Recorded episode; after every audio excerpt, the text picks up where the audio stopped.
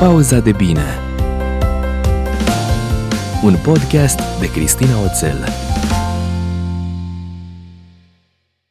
Salut! Bine te-am regăsit la o nouă pauză de bine. Abia așteptam să mă așez din nou liniștită în fața microfonului.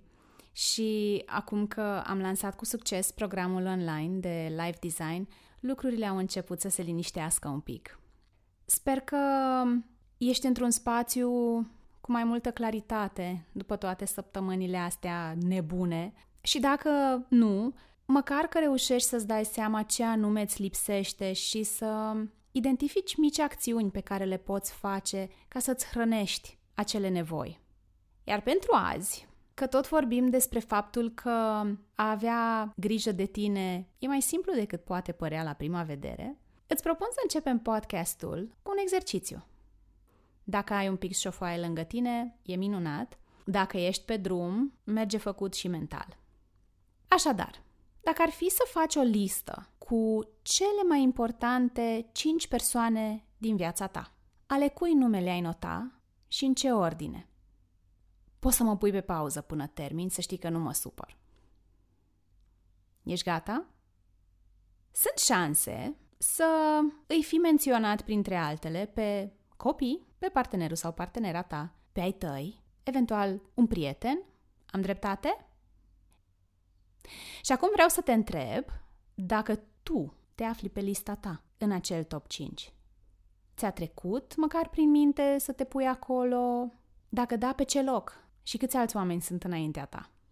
Eu o să îndrăznesc și o să fac o presupunere și o să spun că poate nici nu ți-a trecut prin cap să-ți treci numele acolo. Și dacă e așa, te întreb, ce te-ai putea întreba? Pentru că vorbim totuși de cea mai importantă relație, cea pe care o ai cu tine și ești douăzeci și patru din șapte cu tine pe viață. Mie mi se pare că fenomenul ăsta, dacă pot să-i spun așa, de a-i pune mereu pe alții pe lista priorităților noastre, e mai prezent în cazul femeilor. Să-ți povestesc ceva. La workshopurile de work-life flexibility pe care le facilitez și la care întâmplarea a făcut ca până acum să participe doar femei, facem un exercițiu de evaluare a felului în care ele își part timpul între diversele roluri pe care le joacă în fiecare zi. Ei, și partea cu identificarea rolurilor e revelatoare. Știi ce rol nu se regăsește pe listă în nouăzeci și nouă la sută dintre cazuri? Rolul de a fi ele însele. De regulă ele spun că sunt mame, soții sau iubite, fiice, prietene, angajate, colege de echipă, manageri, bucătari, în pandemie poate au fost și dascăli. Cu o singură excepție, pe liste nu apare cuvântul eu. L-am văzut o singură dată la o singură persoană într-un singur workshop. Și e ca și cum nici măcar nu le-ar trece prin minte să-și ia timp pentru ele.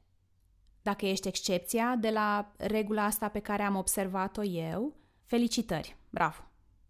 Și dacă ești parte din regula observată, atunci vreau să-ți spun ceva. Să ai grijă de tine e orice, dar nu egoist. Și ar trebui să fie ultimul lucru pentru care să te simți vinovat sau vinovată.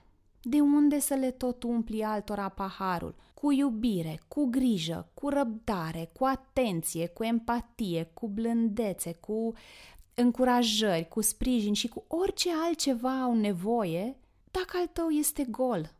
Te pui mereu pe ultimul loc în timp ce altora le dai mereu prioritate? Cât timp crezi că vei putea susține stilul ăsta de viață? Și ce crezi că se va întâmpla când vei rămâne fără resurse? Da, știu, am fost crescute să nu ne plângem, să nu cerem ajutor, să fim puternice, că trebuie să putem, că nu se cade și așa mai departe. Dar ce-ar fi dacă ai alege să iei propriile decizii și să lași toate convingerile de mai sus în trecut? Ce-ar fi dacă ai deveni important sau importantă în viața ta? Ce avea de câștigat? Personal, Nu cred că am avut vreodată convingerea că e egoist să-ți iei timp pentru tine, dar am avut perioade în care multe lucruri păreau mai importante decât să am grijă de mine și ajungeam apoi epuizată, irascibilă, nu foarte generoasă cu timpul meu și cu atenția mea, așa că nu pot decât să-mi imaginez cum e să fii la coada listei de priorități, asta dacă ajungi pe lista de priorități at all, pe termen lung și foarte lung. Eu înregistrez episodul ăsta după două ore pe care mi le-am luat pentru mine azi și în care m-am ocupat de nevoile mele.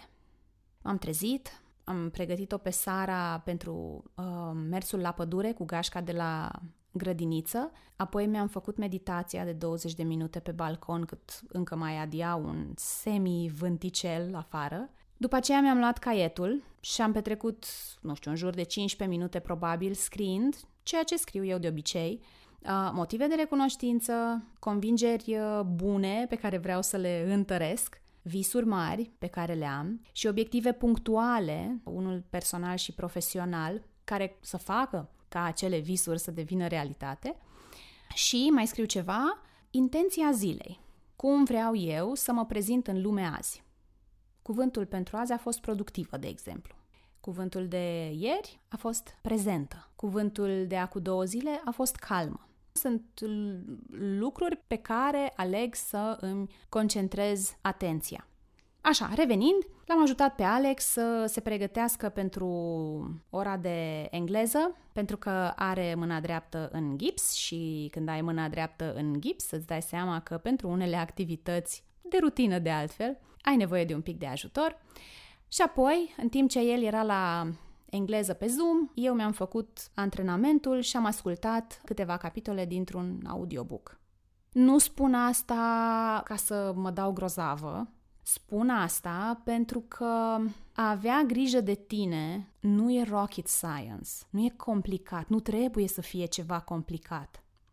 Degeaba spui că ești o prioritate în viața ta, dacă asta nu se vede sau nu se reflectă cumva și în calendarul tău, în obiceiurile tale zilnice.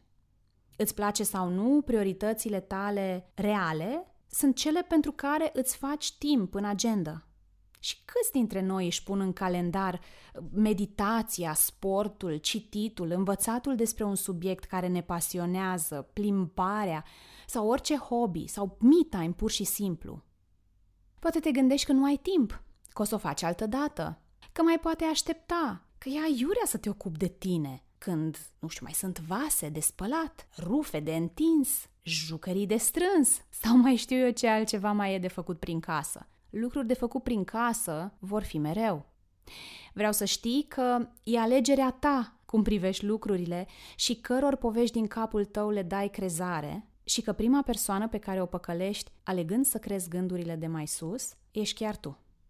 Să nu crezi din exemplul meu din dimineața asta că așa sunt toate zilele. Dacă mă urmărești în mediul online de mai multă vreme, știi că nu sunt de acord cu ideea de a povesti doar despre the shiny things și despre roz și despre atunci când e bine, pentru că viața nu e așa. Spuneam la începutul episodului că am lansat într-un târziu programul online de life design. Au fost zile în care am folosit fiecare minut pe care îl aveam de folosit ca să termin fișe de lucru sau înregistrări sau să verific pentru a nu știu câta oară flow-ul, da? Din momentul în care cineva cumpără programul până își primește contul, cum îi vin mail-urile și așa mai departe ca să ne asigurăm că totul funcționează. Sunt zile în care am, am multe ședințe de coaching, sunt zile în care copiii sunt mărâiți, sunt zile în care avem dentist, avem cine știe ce alte activități de făcut. Mă trezesc înaintea copiilor, dar nu mă trezesc mereu cu noaptea în cap și nu am la fel de mult timp pentru mine în fiecare zi. Să fim serioși, am doi copii, am un business, am ajutor doar din partea soțului care are și el un job corporate la rândul lui. Noi ne ocupăm de tot ce ține de cei mici, de casă, de masă, dar cred că cel mai important lucru este că nu trece zi în care să nu fac ceva pentru mine. Și o să fie dimineață în care o să mă pot trezi de vreme și o să fie dimineață în care o să prefer să dorm, pentru că din nu știu ce motive m-am culcat poate mai târziu. Sunt însă lucruri pe care, deși poate nu mă trezesc la aceeași oră în fiecare zi, deci sunt însă lucruri pe care le fac cu religiozitate în fiecare dimineață și unul dintre ele este să stau departe de telefonul meu în prima oră de când m-am trezit. Dar revenim la idei de self-care imediat. Deci cumva ideea pe care aș vrea să ți-o iei de aici este că a avea grijă de tine și a-ți lua timp pentru tine, să fie o prioritate în viața ta, nu trebuie să fie ceva dificil. Înțelege de ce ai nevoie, comunică asta cui are nevoie să știe și te poate ajuta, pune în calendar și stabilește niște limite clare. În caz că ai nevoie și nu știi exact cum să te organizezi, îți las în descrierea episodului și niște linkuri către articole despre cum poți face rost de timp. Și atunci, revenind, uite, eu când spun self-care, mă gândesc la activități voluntare, da, intenționate, pe care să le faci ca să ai grijă de sănătatea ta mentală, sănătatea ta emoțională și fizică. Sunt lucruri care te ajută să te simți bine. Gândește-te dacă vrei la self-care ca la o metodă de a te încărca așa cum îți încarci telefonul sau, mă rog, device-urile ca să te asiguri că te ține bateria peste zi. Și plecând de la ideea asta, eu îți propun să facem un brainstorming împreună.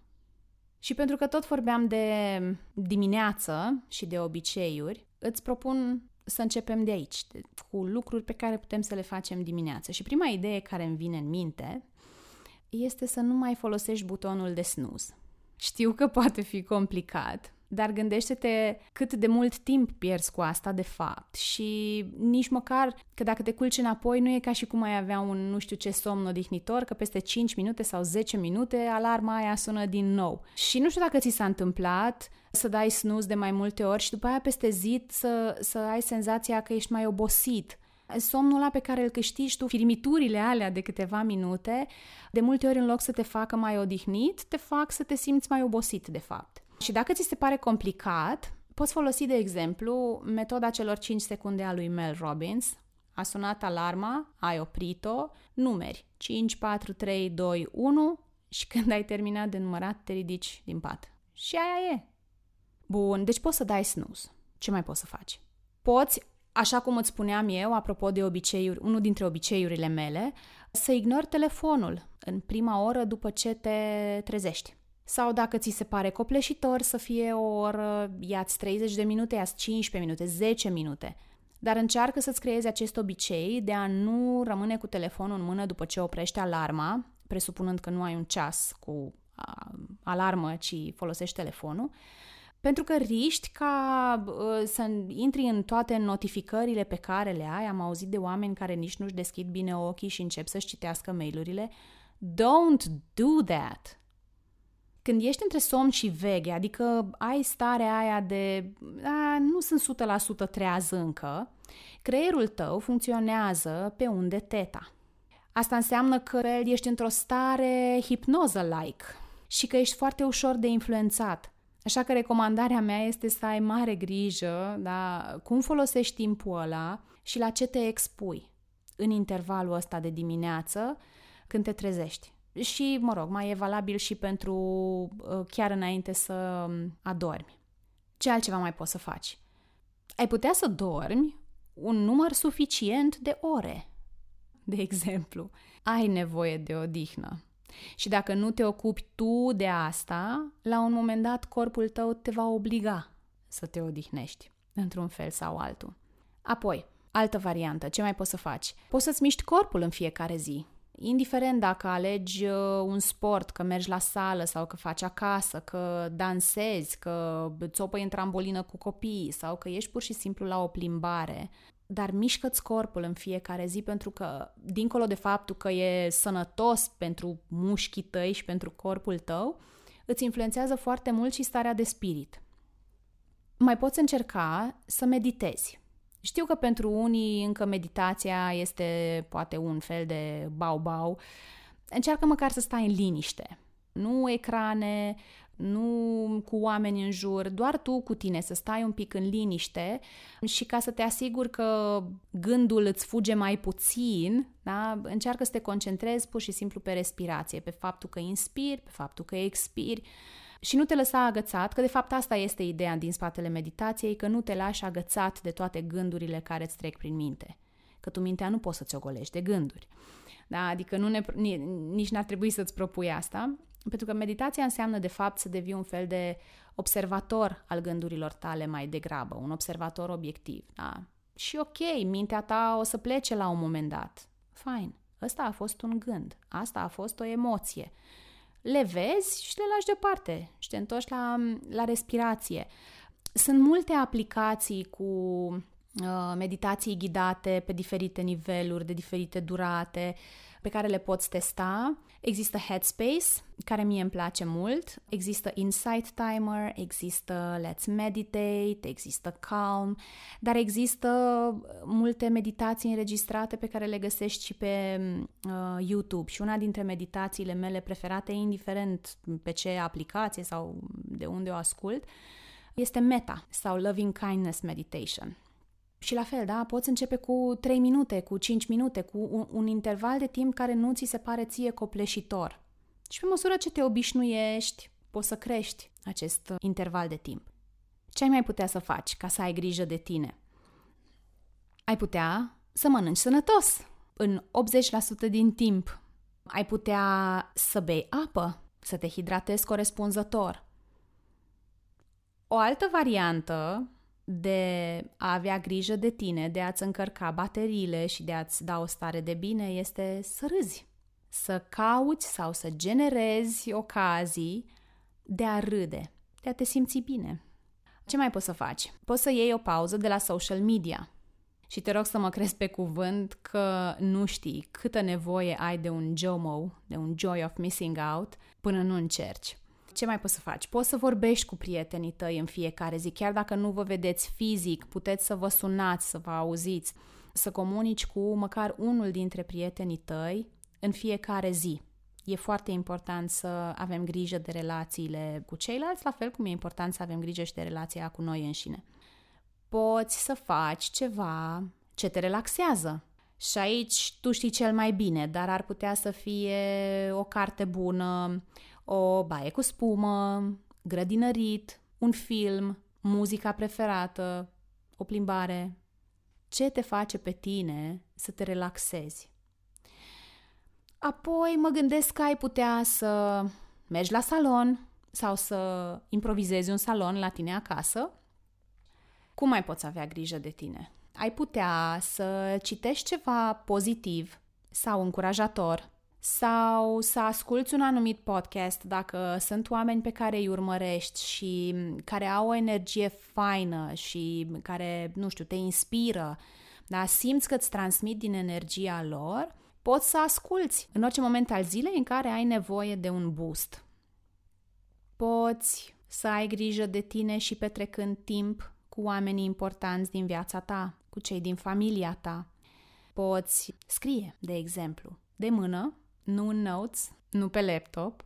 Poți să scrii de mână și despre ce să scrii? Despre motive de recunoștință, despre visuri mărețe pe care le ai sau poți să folosești scrisul pentru a te descărca, pentru a pune pe hârtie lucrurile care te preocupă, că asta te ajută odată să le descarci, dar faci un download, le scoți din mintea ta, după care poți să și observi într-un mod mai obiectiv ce ai scris. Poți să stai departe de ecrane înainte să te culci sau după cină, să fie timp fără ecrane, de exemplu. Poți învăța să spui nu sau nu acum, în ideea asta de a-ți crea timp și spațiu pentru tine. Ha! Și dacă tot vorbim de nu, uite, ai putea să-ți faci un fel de not to-do list pentru tine. Un not to-do list pe care să notezi ce nu mai vrei să faci, ce nu îți place să faci sau lucruri care te-ar putea deraia din acest me time, din a avea grijă de tine. Știi, se spune că ceea ce nu măsori nu se îmbunătățește, așa că ai putea încerca să-ți faci sub ce formă îți priește ție, un fel de jurnal în care să îți notezi ce ai făcut pentru tine într-o anumită zi și cu ocazia asta să urmărești, să devii mai conștient de efectele pe care a avea grijă de tine începe să le producă. Sau, ce mai poți să faci, este să faci un challenge cu o prietenă sau cu un prieten și, da, un self-care challenge și să fiți accountability buddies unul pentru celălalt. Adică să vă responsabilizați să reciproc, să vă motivați unul pe altul, să vă povestiți ce ați făcut, cum v-ați simțit și așa mai departe. Cred că ar putea să fie o provocare interesantă. Cred că devine evident din lista asta de nici nu știu câte idei am, am scos acum, uh, să fie vreo douăzeci-ish, că timpul pentru tine nu pică din cer. Timpul pentru tine ți-l faci. Și activitățile de tipul self-care nu se întâmplă de la sine. E nevoie să le programezi și să te implici activ ca ele să se și întâmple. Și dacă te apucă vinovăția gândindu-te că te-ai ocupat de nevoile tale înainte de ale altora, cum ar fi copiii, de exemplu, ăsta poate să fie un trigger mare pentru aceia dintre noi care avem copii, gândește-te că și lor le va fi mai bine să aibă un părinte mai prezent, mai relaxat, mai odihnit, mai bine dispus, pentru că a avut grijă de el. Plus că modelezi și pentru ei ideea că e important să aibă grijă de ei. Acestea fiind zise, te lasă să te gândești la feluri în care ai putea să ai grijă de tine in a very uncomplicated way. Îți mulțumesc pentru timpul investit în ascultarea acestui episod de podcast. Dacă simți că pauza de bine îți aduce valoare, ajută-l să crească și să ajungă la mai mulți ascultători, dându-i share și lăsând un review prin aplicațiile pe care le folosești ca să-ți asculți podcasturile, pentru că asta îl ajută să devină mai vizibil. În episodul viitor avem din nou un invitat, de data asta un psihoterapeut. Am înregistrat deja episodul și abia aștept să îți spun despre ce am vorbit. Dar până atunci îți doresc să ai zile frumoase, să ai grijă de tine și să-ți fie bine. Pa! Pauza de bine. Un podcast de Cristina Oțel.